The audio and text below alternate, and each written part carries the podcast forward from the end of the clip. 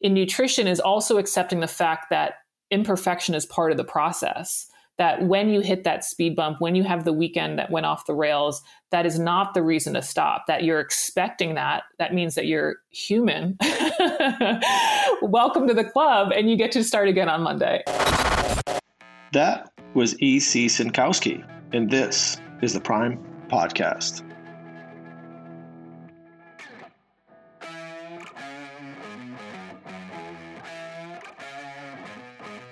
Yeah.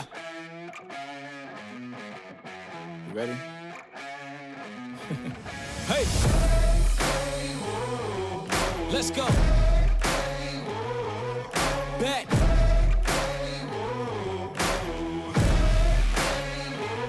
I'm at my prime. Whoa. And welcome back to the Prime Podcast. Today we have another special guest, E.C. Sinkowski, who runs Optimize Me Nutrition. And she has a ton of experience and knowledge in nutrition and training and a whole bunch of different things that she's seen over the last 20 plus years. And we're grateful to have her on the episode. And we're really excited to bring another perspective on nutrition to you. And one of the great things about EC is that she does a great job simplifying some of those complex topics that we all struggle with. So EC, glad to have you. Yeah. Thank you so much for having me on. Yeah. So when I was talking about simplifying, I know at our gym, which is Prime Movement and Performance, that we have done the 800 gram challenge in the past. So take me down kind of the road, like what your experience is a little bit and how you got really involved with nutrition. And then where did some of these, 800 gram challenge, lazy macro, some of these, your principles of nutrition, where did they kind of come from or stem from? You said I'm good at simplifying. Let's see if I can simplify some of my history. Sometimes it's like, oh my God, I got to combine like 50 years of experience or 30 years of experience into one thing. Yeah. I mean, I always had an interest in kind of the biological life sciences. My BS degree is in pretty much biochem engineering. And then my first master's has a focus in genetics. So heavy in biology. And I was always very active. So always doing sports stuff. That kind of led me down a different career path, but eventually found CrossFit. And then with their sort of emphasis on nutrition as the foundation and my sort of biological background, I would say that was what really kind of tipped me off into, nutrition specifically and just understanding its importance. And that was circa 2006 for me. So that kind of began the whole nutrition journey. And I ended up going on for a second master's degree in 2016, 2017 era-ish. And that's ultimately what launched my company, but I just sort of saw this huge opportunity to really help people focus on some fundamental aspects of diet and lifestyle that I think just really can pay dividends in terms of health and quality of life and even performance. So that's kind of the background on the nutrition interest. In terms of the 800 gram challenge, over the years with CrossFit and just my own experience in kind of the fitness realm, I always describe it like I feel like we're sort of in the spin cycle of a washing machine and that we go round and round on these different diets, right? And the next one comes out and you keep thinking everything you thought you knew was wrong and that type of thing. And so I'd kind of been through a lot of those cycles by the time I got kind of more an advanced degree. And so I was trying to just think of different ways that we can simplify nutrition and kind of bring some of these themes together. And so that was sort of always in the background of my thought process. Ultimately, the 800 gram challenge came up as a way to measure quality in the diet. When people say, oh, I eat pretty clean, I eat paleo 80-20, it was sort of like, well, what do we mean by that? How do we measure it? And so I was playing around with a couple of different diets at the time and happened to run into a study that was looking at fruit and vegetable consumption relative to health outcomes. And they found that the 800 gram number was associated with lower risk of cancer, stroke, cardiovascular disease, mortality. And so I was like, oh, this is interesting. What if I made that into a diet, right? What if I focused on eating 800 grams of fruits and veggies and didn't really worry about other things in the diet and see what happens, right? And so I played around with it for about 6 months, kind of collecting data on it. What are the rules? What's included? What are yes, no things? All the questions that people are going to ask. Yeah. And just found that it was a really simple way to hold myself accountable to a baseline level of quality in the diet without being overly burdensome or, obnoxious or micromanaging. So I launched that publicly in 2018. And to kind of wrap up this sort of long-winded answer here, the 800 gram challenge is certainly my leading message, But my ultimate message in this space is not the 800-gram challenge or lazy macros. It's these ideas that why do these principles work, right? And that's sort of coming back to what I first started out by saying, that we're in the spin cycle, is helping people understand that there's some fundamental truths in nutrition that we're trying to get after with all these different diets. And I think the 800-gram challenge helps people do that in a simple way. So yeah, I hope that was was pretty clear. No, I mean, it is, that was very good. I mean, I love all of that. And I think part of what you're saying is you're hinting at your 10 principles of nutrition that kind of are your leading guide towards these different things. And if you look at paleo, keto, Atkins, you know, if you go down vegan, vegetarian, Mediterranean, all these different things are just trying to get people to essentially get eating whole, more whole foods. And if they're trying to lose weight, getting into some sort of caloric deficit and do all, like, you know, we talk about when, you know, success leaves clues, and different people talk about professional athletes and how, for the most part, people are doing generally the same thing. And for most of these diets, they're generally looking, their overarching themes are generally the same thing. You know? And I think that's when we're talking about those leading things. I just want to go back a little bit. CrossFit 2006, you said? Yeah. You're an early OG of CrossFit. That's early. Yeah. My first CrossFit workout, CrossFit Boston, they were probably, I think, the 15th affiliate, January 2nd, 2006, part of a New Year's resolution. So. A resolution too. Wow. You remember the workout? Oh yeah. It was Grace, and they were renting out a yoga studio, and ended up going to my level 1 that year and starting on seminar staff that same year. It was, of course, a different system then, so it wasn't quite the same, but yeah, very, very long time ago. Grace on the first day, huh? Yeah. Scaled, of course. No worries. The coach did it well. Neil Thompson, he handled new beginners quite well. Yeah, that's a tough workout to jump into. Yeah. So I think one of the things that you were talking about in there too, which is very, very interesting, is you took the 800-gram challenge and you studied it for 6 weeks and then kind of went through, because whenever we run any sort of nutrition or lifestyle challenge at our facility, people come up with the most ridiculous questions. So can I eat this? Or can I eat that? I'm like, have you ever eaten that ever in your life before? Right. And kind of like, what are some of those things that it kind of went through your head, and like, oh, what does this conclude? Or how did you come up with some ways to navigate what questions, or how, you know, coming up with like a challenge that's probably, do you have a number of how many people have tried or done the 800-gram challenge at this point? Yeah. I mean, over 900 gyms at this point, and just kind of based off of that, as well as kind of my greater social media community, I would say at least 15,000. Yeah. Yeah. So you have like 50, like we're working with 150 people. You're you're 10 timesing that. So, you know, the questions you might get are much more, you know, like from a bigger pool of people. So how do you navigate, or how do you debunk or figure out some of those questions that come out, and what are some of the more ridiculous ones, I guess, that you've come across? Yeah. I mean, I actually play with it, not for 6 weeks, but for 6 months. And it was to take the data on it to know, okay, how many calories is this going to be? How many macronutrients? Is this too many carbs? All of the things that basically, and this is where I can, you know, really lean on what I did for CrossFit for so many years, is I was answering nutrition questions for years at CrossFit. So I think I had a good idea of what people would be concerned with. And to be honest, they were concerns that I had over the years as well: calories, macronutrients, carbs, all that stuff. But then I think what also happens is when you actually put your ideas into practice, when I'm playing with it for 6 months and collecting data, I run into the same questions. You know, do olives count? What about tofu? What about marinara sauce? How do you worry about salsa? All of that stuff. And so I think ultimately when you put your ideas to the test for yourself, you see what questions there's going to be. And I don't think those are ridiculous questions. They're just, you know, are those fruits and vegetables or not?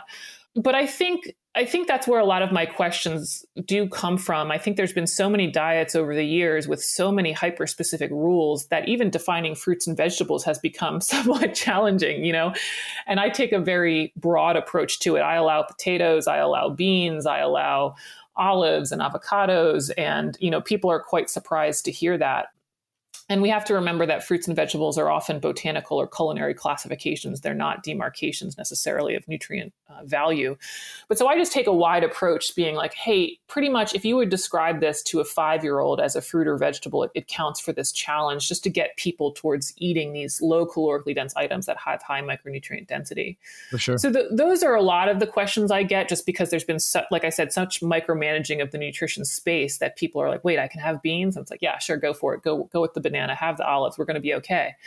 I think some of the more cute questions that I might get are ones that ultimately people know are not qualifying, you know, like what about apples and apple pie, or what about, you know, like pasta made out of beans? And it's like, yeah, I mean, they're from these items that we want to be eating, but we're trying to eat fruits and vegetables as fruits and vegetables, not fruits and vegetables products. And that's ultimately what we have happen fall apart in most of these kind of healthy products, is they're truly products and they're not the fruits and vegetables. So it's just always steering people back to like, would you describe this as a fruit or vegetable to a child? And if so, it probably counts. Yeah, I love that analogy and the idea of the micromanaging the nutrition space. Like someone just asked me the other day, have you tried this new red lentil pasta thing?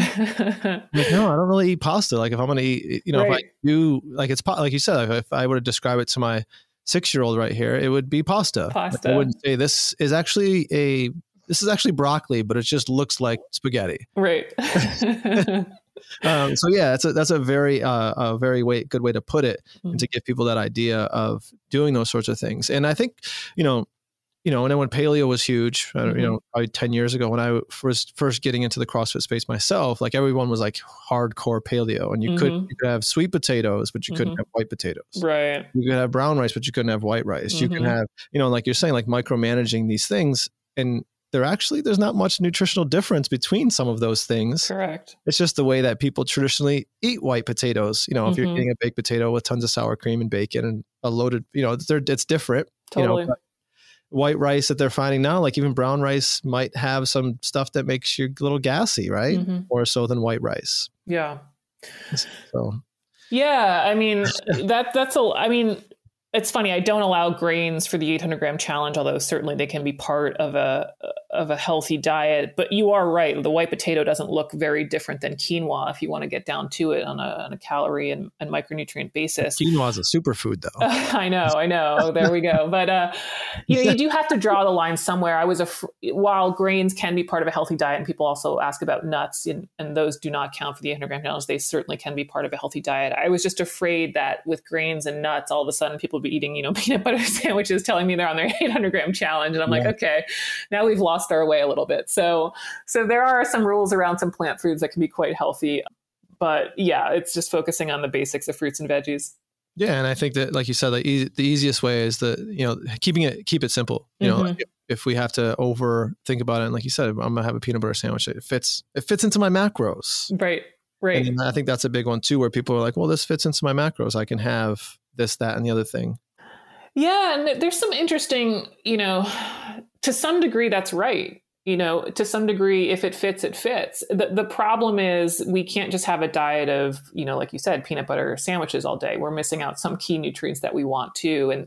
And so this is what I try to bring to this space is, you know, it might be a little cheeky, but I say all the time, let's go ahead and use that word. And, you know, we don't only have to eat peanut butter jelly sandwiches, and we don't only have to eat fruits and vegetables. We can do both. You know, we don't only have to think about calories and only macronutrients. We have to look at both. You know, it's not only about micronutrients, you know, we also have to look at calories. So it's just the idea that we can have competing things happening in a diet and it can be successful. Yes. Yeah. And one of the things that I think that brings me to kind of some of these other topics that we've talked about here before with a couple of other staff members who've been on and hung out. And we were talking about folks who struggle in different environments. And one of the things that, you know, having a poor food environment where I'm trying to make a change, but maybe my significant other is, or my family isn't involved with the process. How would you coach somebody through those poor food environments where, yes, I want to make this change. I want to start leading a healthy lifestyle, eating more whole, minimally processed foods and all the great things that come from that. But my situation or my environment is just, it's just making it so difficult. Yeah. Yeah. It's certainly hard with significant other or family, because you're not really just able to up and leave. You know, the recommendations I give I'm not really big into convincing or telling people what to eat. So assuming there's enough pushback from the family or the significant other with some basic conversations, I don't think you're going to get very far by much more convincing or sending articles, that type of thing. What I would try to do is try to create boundaries within your space. And that could even be, a shelf on the refrigerator or a certain cabinet. And to create as much boundary around meals that are autonomous. And I think in most houses, breakfast, lunch, all the way up till dinner are on your own for most intents and purposes. And I think, yes, it's going to require a little bit more self-discipline and motivation, but certainly, at least for those meals, I think you can come up with some ideas that are satisfying to you and can, help you stay on kind of your path. Dinner and kind of shared meals gets interesting. I think there can be some give and take. Maybe you suggest, hey, I'm going to make dinner tonight. How do you feel about X? And maybe it's not the most perfect paleo version of it. Maybe it's a halfway in between, maybe it's cauliflower rice instead of rice or something like that. I don't know. But that can be an option too, to kind of take off some of the burden of the cooking. And then other times just go with the flow. If it's pizza night and it's with the family, like it's okay. You can have pizza in your diet and to not be always so fastidious about it.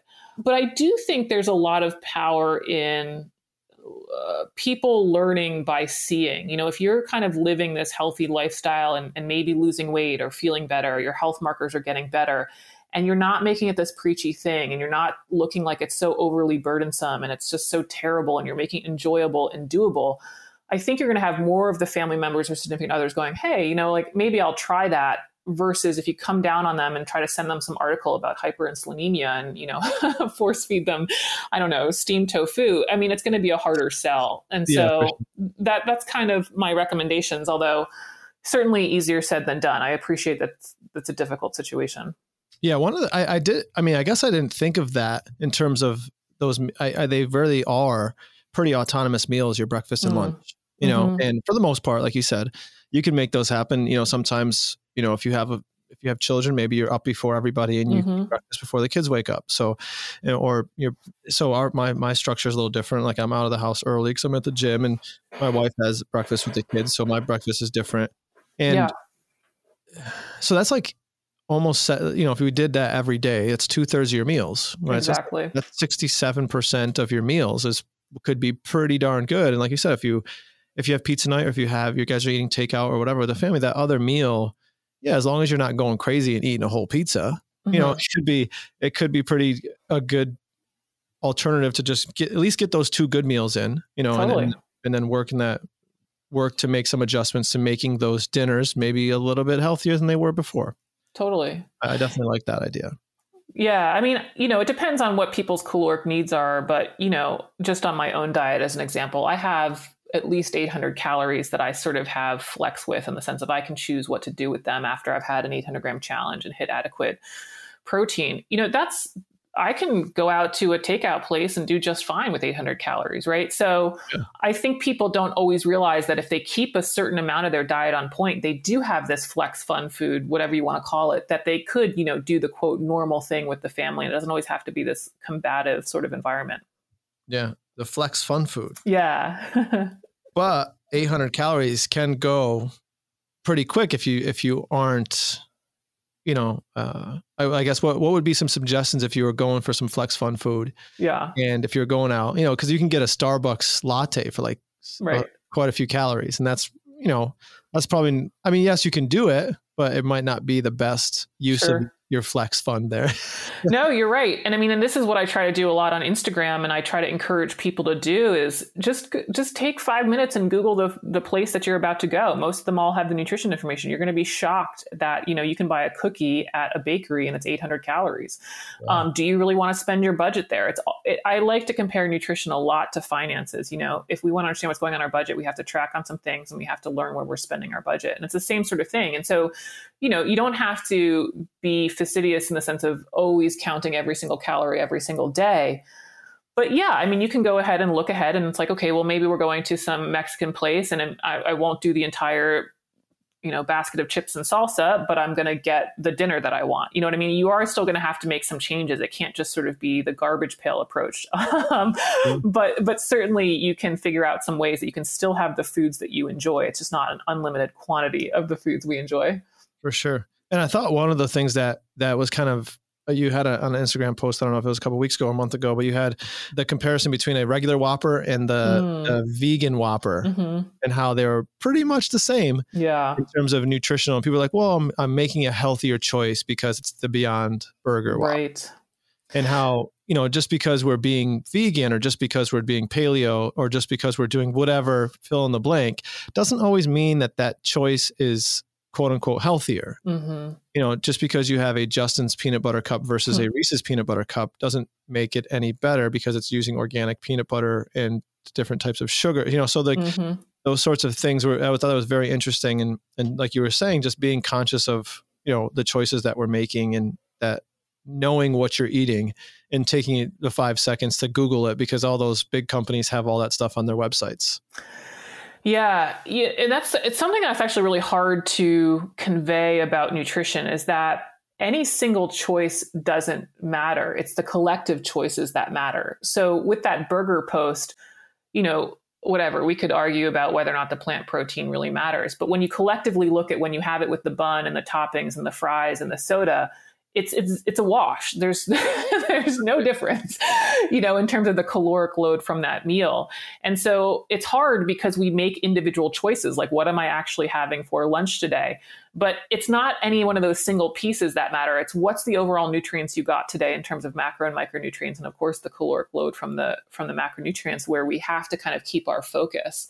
And I think people get a little bit lost in each of the individual choices and missing that overall big picture. Yeah. And I agree with that 100%. That one thing people think like, oh, I can't have that slice of pizza today. It's going to crush everything.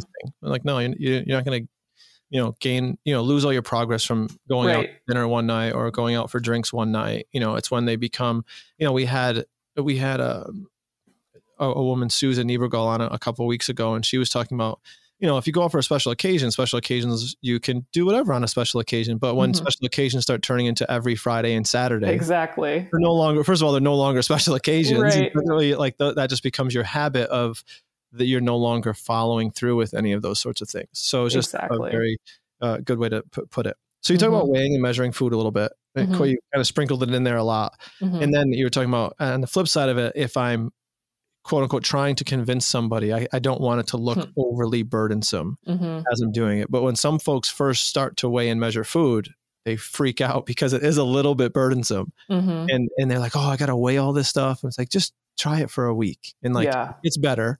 You know, it does get easier. Yes. Initially, if you've never looked at a food label before, going grocery shopping and looking at food labels might take you a little bit of time. Totally. And so I guess it's not, I think you made a post too about, it's not that the diet doesn't work. It's that the diet you tried wasn't the correct one, or some sort of phrasing like that. So I think some folks, they try to go, you know, 0 to 100 real quick, and they're not quite ready for 100. So how do you give folks something that might not be too burdensome right away, but also give them like kind of like that step-by-step approach in terms of getting to the point where like, okay, weighing and measuring isn't so bad, and like checking what we're eating isn't so bad, and things like that. Yeah. Yeah. I mean, my basic progression is for people to start with the 800 gram challenge. And that is my lead message. Yes, there is some measuring to it, but they're not doing a ton of tracking, and they even can estimate it, and they have no eliminations. They can continue to eat whatever else they want. So to me, it's sort of like the softball to nutrition, right? Like we are going to have some fruits and veggies in our diet. That's sort of a non-negotiable for me. And so that's where I start people. And hopefully with that practice and some results, they get a little bit of motivation to maybe make the next step or make it a little bit more exacting. Now, I actually think a ton of people can have just success just focusing on the 800 gram challenge. But if they have specific goals or they aren't seeing the results they want, that's when I move on to lazy macros, where I also add a protein target. Again, they're not eliminating anything, but they're just focusing on getting enough fruits and veggies and enough protein. And then the third step from there is then to do macros.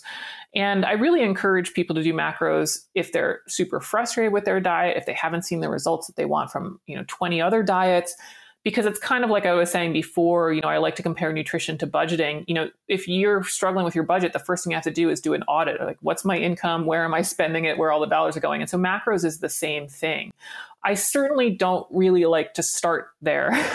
If we can get success with less work, great. But once you've done a ton of work and don't have success, then yeah, we're going to need to dig in and do the work to figure out why. I love it. I love it. No, like cramping up my hamstring. And so fruits and veggies, we're just trying to hit the whole day, right? Mm-hmm. So 800 grams. So like if I don't have fruits and veggies at breakfast, mm-hmm.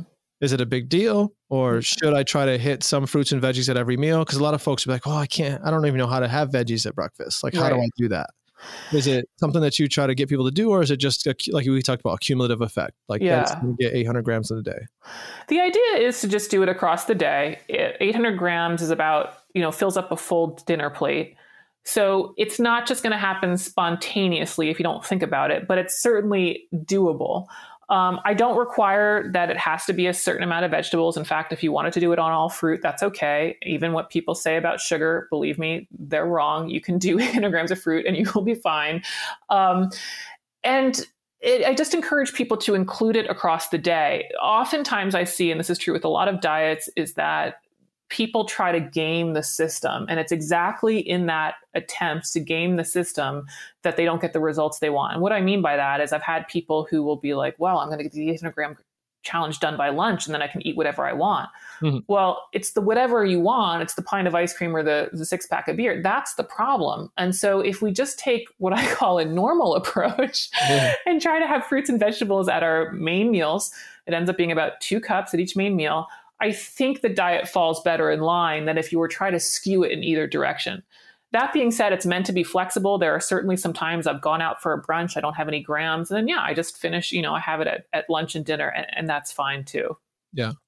Yeah. And that gaming the system is always funny because it's always interesting when folks do that, and they do that, like you've been in the training space. We talked about, you've been in CrossFit for a little bit and you've been doing this for 20 years, and people come to you for nutrition help or nutrition guidance or training help. And then they find ways to manipulate it. So they have to game the system, and then they're not getting the results they want. But at the same time, they come to you for help, but then they find ways to make shortcuts to, so it's always like this backwards idea, and trying to convince folks like, hey, why are we doing this? Like, why are we really trying to do this nutrition thing if you are just trying to find workarounds, or you're trying to make paleo brownies or paleo cookies or or vegan, black bean brownies and all this other kind of stuff. Like, what are we doing here? Mm-hmm. And how much stuff do you find that those folks who are gaming the system, like, how do you navigate those conversations, or what does that look like in terms of folks who are working through that in ways like, I'm just going to eat all these 800 grams at breakfast, and then I'm going to crush the rest of my day. However, right. Yeah. I mean, it kind of comes back to my principles, but we go through this process in my masterclass where we kind of collect data, and we look at what the 800 gram challenge gives us in terms of calories and macros. We do that with protein. We do that on the whole diet. And I just present the truth. Hey guys, calories matter for weight. Hey, macros matter for body composition. Micros matter for health. And then you decide what you want to do with that data. I try to present nutrition in a way, I'm not particularly interested in trying to convince you to do anything. You can have paleo brownies if you want, but you might have to cut back on the paleo brownies to get the weight goal that you want. And so I give them the information and the tools for how they can manipulate their diet in the way that they want to, given some fundamental truths that are kind of non-negotiable. And then they make the choice. And this is where a lot of nutrition, somebody said this before, and now I just keep re-saying it. It's like nutrition is all about trade-offs. You have to decide what level of interest, adherence, data collection, whatever you're willing to put in to get the goals that you don't have. And that's just your choice. And if you don't want to do it, that's fine. I'm not going to convince you, but here's what you have to do. If you want to have the paleo brownies, sure. This is what the rest of the day needs to look like to accommodate the paleo brownies. Right. And what was that? You said calories matter for weight.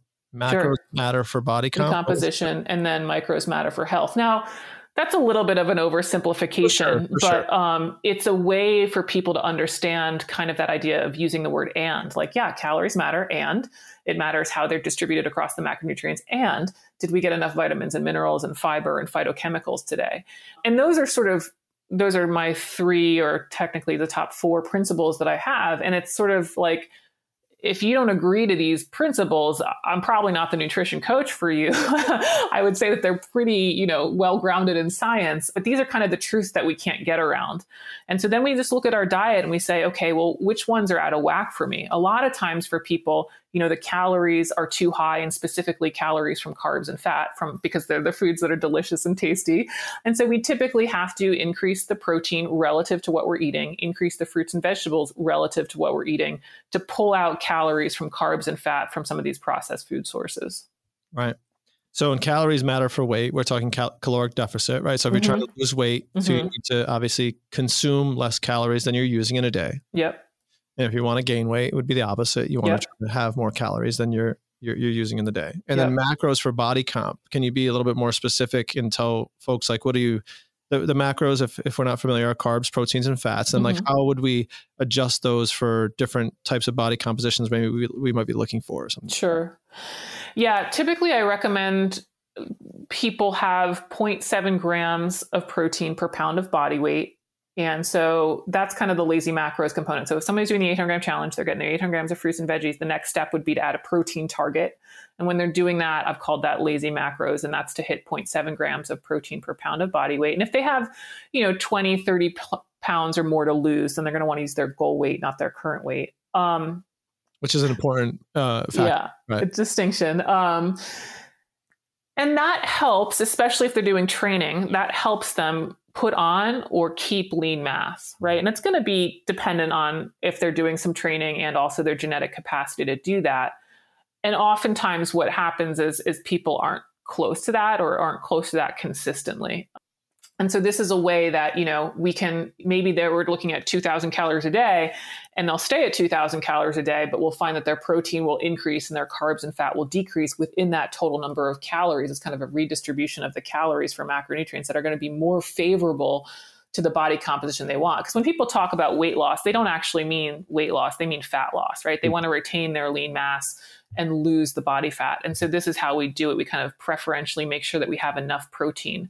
Now, in terms of body composition or weight loss, the ratio between carbs and fat really don't matter. Their total caloric consumption does. Certainly that ratio would matter for performance, or maybe even, health, in the sense of where are we getting our nutrients from. But in terms of fat loss, as long as we have enough towards protein, we're going to bias that fat loss. For sure. So you start with proteins, like the starting point, and then you build the carbs and fats off of that, sort of. Yeah. I mean, I kind of do this whole process in reverse. Like I said, I start with the 800 gram challenge. I don't even tell them what number of carbs to hit, just 800 grams of fruits and veggies. They sort of do what they like. Some people end up being a little bit lower carb just based on their preferences. Other people are going to be higher carb. Then I add the protein target. So again, kind of depends on what their choices are. Some people are going to be higher fatty cuts of meats. Other people are going to be lower.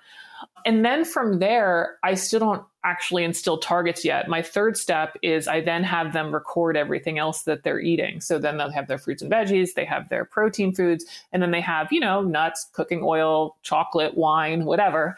And we see where their total calories fall, and we see where their macronutrient ratios fall. And based on that data and their goals is then when I'm like, okay, well, let's look at where we have flexibility.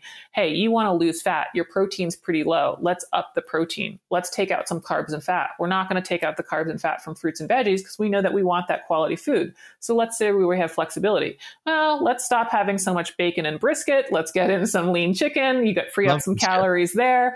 Okay, you like chocolate. We can keep that, but maybe we can't have the ice cream and the chocolate. Let's free up some calories there. And so it's sort of more of a, hey, what are you currently doing now? Let's take a look at your preferences. Let's take a look at your habits, and then tweak from there, versus coming in and saying, these are the three numbers to hit, do it. Does that make sense? Yeah, no, it makes perfect sense to me. Great. And one of the things that I thought was one of the best kind of analysis is for a yo-yo dieter. I can't remember. I saw it at a presentation. I can't think of the person right now. Cosgrove. Okay. Alan Cosgrove's wife. I can't think of her name though. Okay. Rachel. And she was talking about yo-yo dieting and talking about people who lose a lot. And what you talked about before, which is an important part, is to be able to, while you're losing weight, AKA you want to lose fat, right?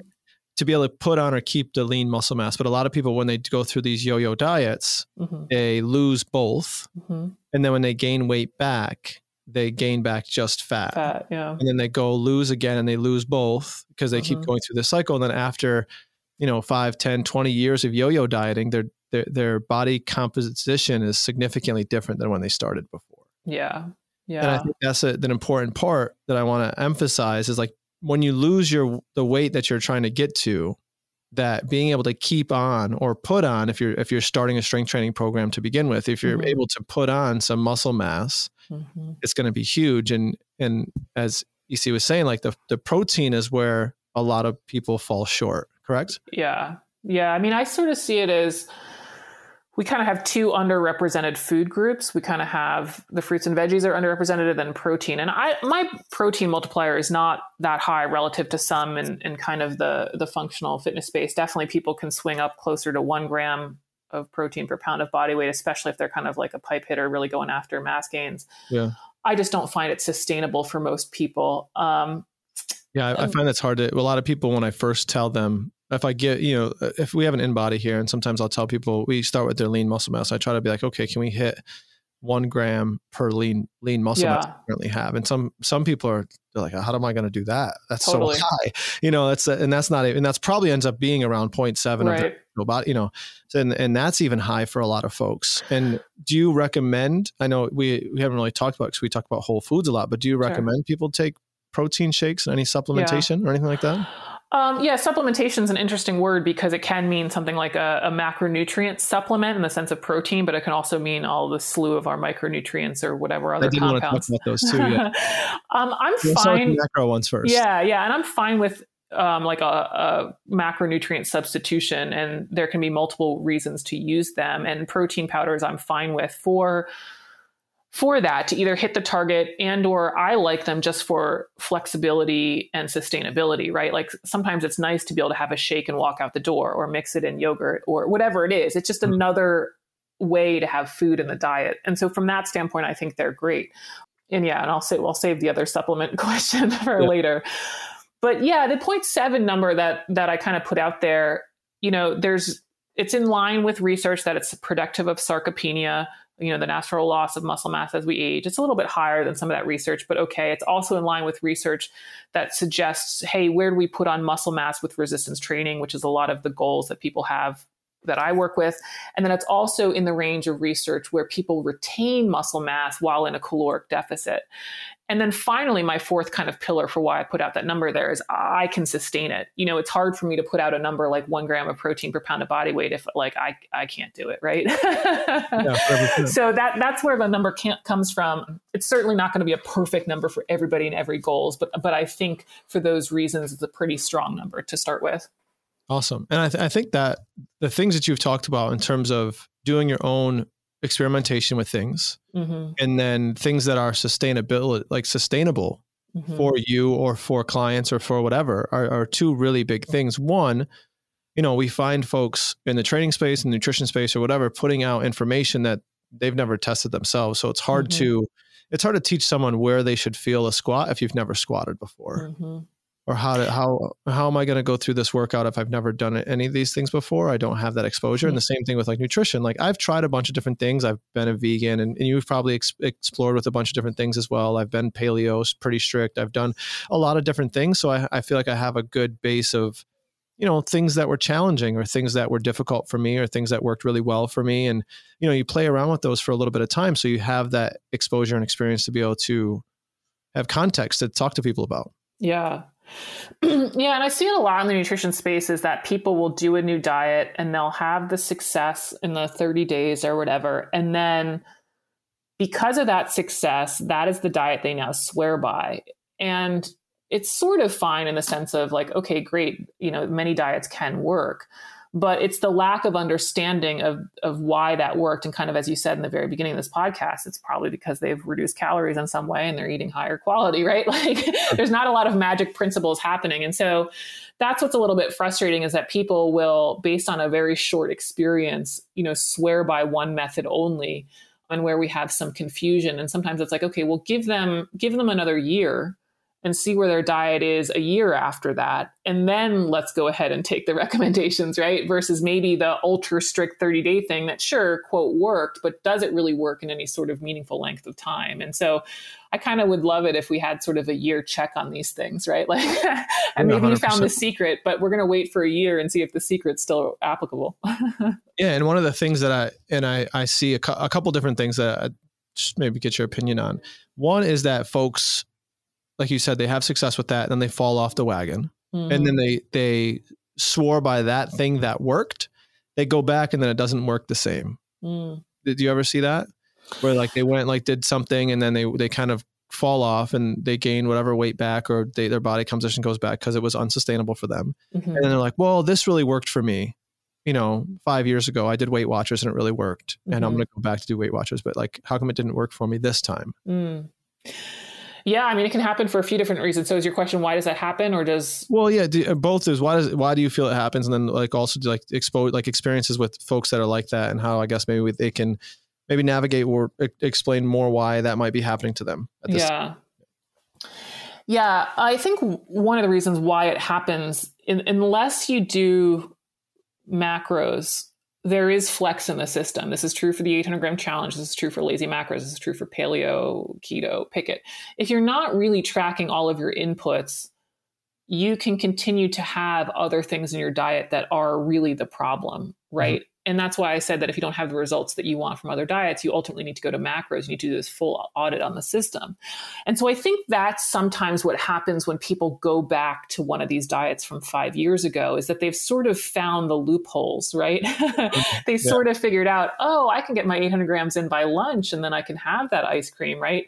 And so I think sometimes that's it, that the system isn't as tight as it was when they first started. I do also think it brings up another question, and a lot of the population that I work with is some of the effects of aging as well, that as we age, we need less calories with time. And so when you're 50, what you did at 40 does not work. And it's because you actually need to make the diet tighter. So I think some of that is at play as well. And, you know, natural loss of muscle mass as well. Maybe they're less active. So yeah, I think those are kind of the big factors that would come into it. Would you say that we have kind of like selective ignorance of our those other choices that we make? Like you said, it's not as tight as it was the first time around. And we just like are selectively ignoring some of those other things. Well, I had, I forgot to put that I had a something from Starbucks today. I didn't put that in. That was just my coffee, it's just right. Selective. Yeah. So, there's some really great research about underreporting. The people don't always say all of the things that they ate. And, I don't think it's because we're always attempting to lie or to, not say that we ate X amount of food. I think sometimes we just forget, like we don't grow up recording food. We don't grow up learning about calories and tracking everything that we eat.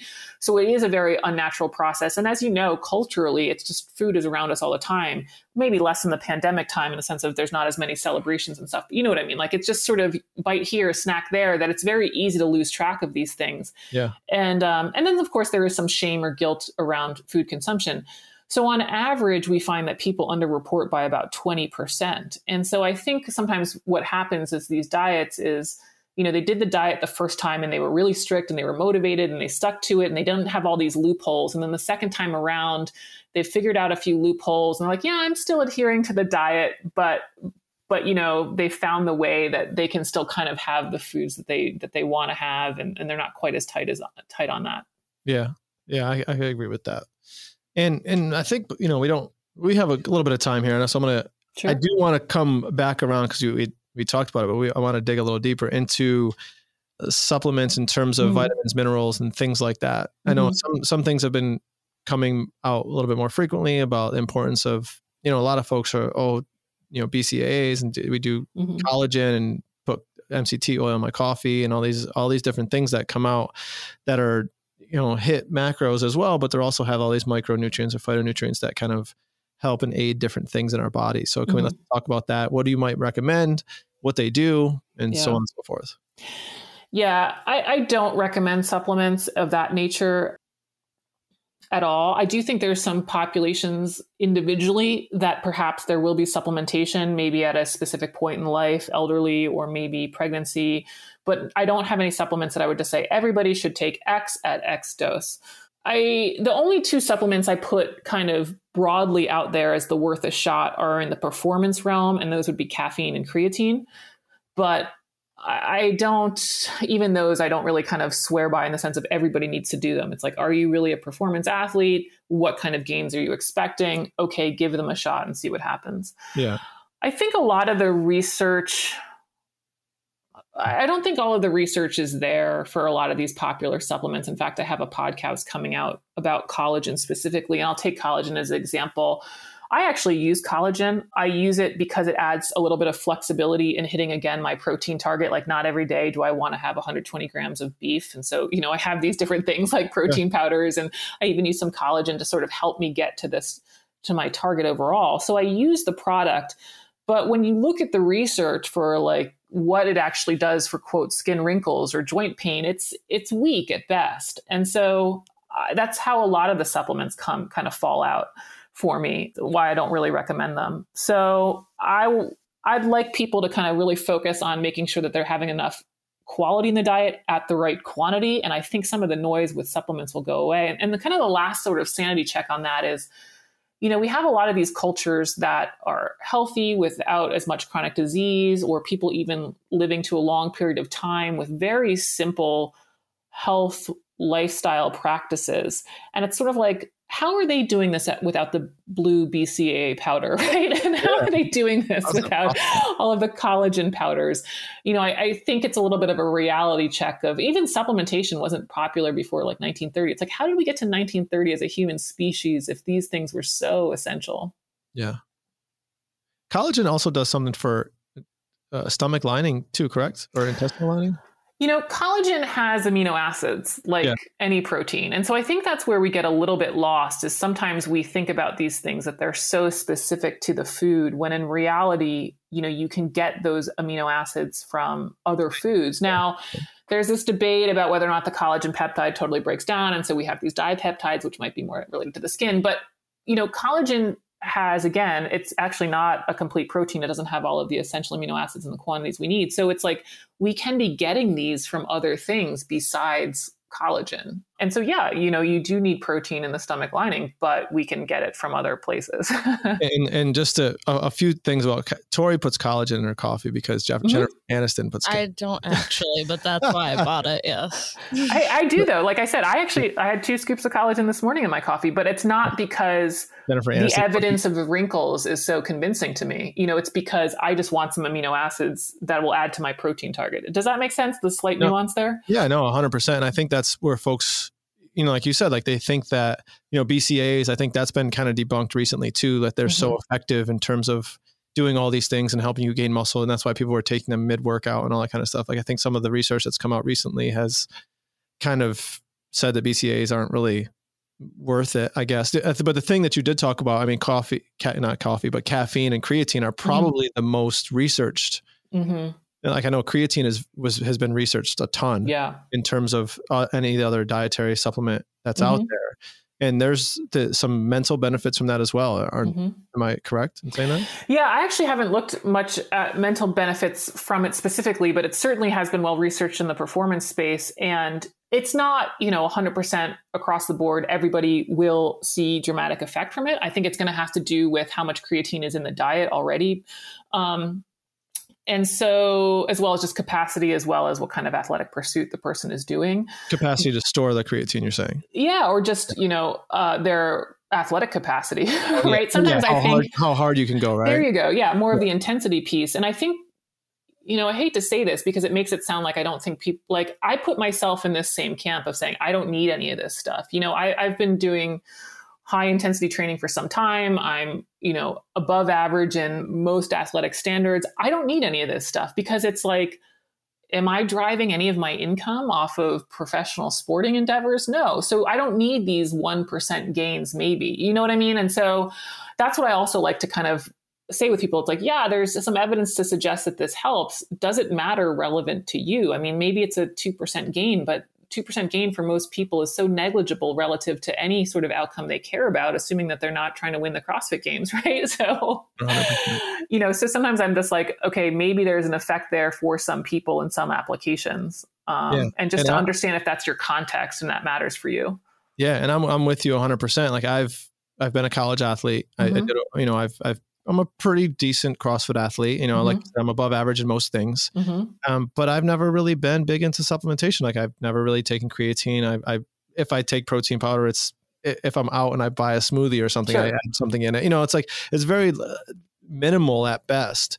And so it's really interesting because I also teach like high school physical education. The kids are like, "Oh, what protein do you take? Do you take creatine? Do you do this? Do that?" I'm like, "No, I just eat real food." Yeah, I eat a lot of meat and a lot of vegetables, and I, mm-hmm. And I just that's all I've really done for a long time, and this is what I look like. Right. I don't know what to tell you. There's no secret supplement. What kind of protein do you like? Like, I don't know any. They're all pretty much the same. Same, yeah. Don't underestimate what 10 years of hard work and regular eating can do, Nobody wants to hear that though. Awesome. You had talked about the hard work part. I mean, we'll talk, we'll piggyback off of that because I think one of the things that folks struggle with a lot is a little bit, when things get a little bit uncomfortable, mm-hmm. They put their tail between their legs and they kind of run off a little bit. Mm-hmm. And I think that happens. You see it in the gym when people are training, folks will, they get a little uncomfortable and then they take the foot off the gas a little bit. And when they get uncomfortable in nutrition, they end up stopping doing mm-hmm. whatever they're doing. Mm-hmm. And I think you had a quote that's like, you have to find a sustainable level of discomfort to be able to achieve like your goals. Totally. Can you just, I mean, that's kind of self-explanatory, but just talk about like how much discomfort or how do you coach people through like, okay, I have these hunger pangs, I have these cravings, or I have these different things. Like, how do I navigate or how do I manage these things so I can reach my goals? Yeah. Yeah. It's trying to have the highest level of discomfort that's sustainable. If you want to change, we have to change what you're currently doing. I have a big focus on sustainability because ultimately we need you to stick to it for a long period of time. But at the same time, we can't just keep sustaining what we're currently doing because that's going to only get the results that we have. So, it is a little bit of a give and take in the sense of you might overshoot at first. And I think kind of with this whole idea about sustainability and picking discomfort in nutrition is also accepting the fact that imperfection is part of the process. That when you hit that speed bump, when you have the weekend that went off the rails, that is not the reason to stop, that you're expecting that. That means that you're human. Welcome to the club. And you get to start again on Monday, and I think that's where people get a little bit thrown off is they're expecting sort of this constant trajectory upwards or better. And it's like, no, it's that bumpy road, right? Where the overall trend line is improvement, but we're going to have some step backs and then also moving forward. And so with that sustainable level of discomfort, it's like, okay, maybe you thought you could do a 500 calorie deficit and learn 2 days in that you're about to eat your hand. So let's make it 300 calories and see what happens. Yeah. Yeah. And I think that's a big thing. Cause I think we have folks who somebody was talking in the gym the other day, he's like 210, a larger male. Mm-hmm. And he was like, oh, I'm going to eat like 1,700 calories. Wow. And me and another guy were like, why would you do that? What are like your BMR from the InBody says you're at like 1,900, right? At least. So, right. And not that those are 100% accurate, but have such a huge deficit, sure. You're going to be ravenously hungry. Mm-hmm. And then that's going to result in potentially, eating all of those things that are like you talked about, all those delicious things that are mm-hmm. high carb, high fat, and different things. And just, we need to find that sustainable way where I can eat quality foods throughout the day. So I'm not so hungry mm-hmm. later on. Like you said, eating off your hand. Is there a specific, if we are trying to get in a deficit, like let's say we got to the point, we did all these things and we did the 800 gram challenge and we saw some results, but we kind of leveled off. And then we did the lazy macros. We saw some results and leveled off again. Now I want to dive deep into it. Yeah. What is a deficit that you would like to see initially to kind of start folks off to kind of get them to make progress? And I feel like if you do too much too soon, one, you're going to be hungry. And then I think if you lose too much too soon, that can't be good either. Right. Mm-hmm. Yeah. Yeah. So assuming that I'm lazy macros, then I move on to macros and they're counting everything up. I generally put out there as like, hey, pick a 200 to 300 calorie deficit. You know, a lot of places put out there do the 500 calories a day because across a week, that in theory will be a pound loss. It doesn't exactly work out that way, but fine enough for our discussion purposes. The problem is, again, it kind of comes back to my experiences. Like I can't really sustain a 500 calorie a day deficit. I can't do it. It's too difficult. And so the recommendations I put out there are a little bit softer. Now, the problem with that is it takes longer to see results. But if I can keep somebody from having that binge of the entire pizza and the chips or whatever it is, that's huge, because those are those swings that ultimately set people back and undo the work that they were kind of, you know, building up across the week with the deficit. So I personally recommend a 200 to 300 calorie deficit. Now, if you have someone who's very large athlete who's closer to 3,000 calories or something like that, then a 500 might not feel as severe. But once you're kind of in this 2,000 calorie range, I'm closer to kind of just a 10% deficit. Yeah, that makes sense. You got to play the long game. Yeah. Right? I mean, if we're thinking about it, and that's one of the other things that I did want to talk about is that our area has become like enamored with 6-week challenge gyms. Mm-hmm. And they, sure, you lose you starve yourself and you start training for the first time in your life and you lose a lot of weight. Mm-hmm. And then then what happens? Right. And it just kind of, you know, it's kind of like one of those things that like grinds my gears a little bit is that, you know, in the space that we're in right now is very, in some ways it's hurtful and not, you know, like to the overall like space of fitness and nutrition. And then in some ways to that person, because if we're just doing like biggest loser type challenges all the time, it's not educating the people or it's not helping them. Yes, maybe I was able to do that and go hard for 6 weeks, but can I sustain that after the fact? Yeah. I mean, you know, I sell challenges, so I'd like to think that the principles I'm putting forward aren't the same as kind of the biggest loser. And I do think that we kind of just have to look at the message that we're putting out, right? That if it's something that the person can't do past 6 weeks or that you're not expecting them to do past 6 weeks, then it probably isn't the challenge that we want to undertake. And then if it's something that's just sort of like, and I'm fine with challenges. There's some people that are really against challenges. I'm fine with challenges, not the biggest loser type ones that you've mentioned for the reasons I just said.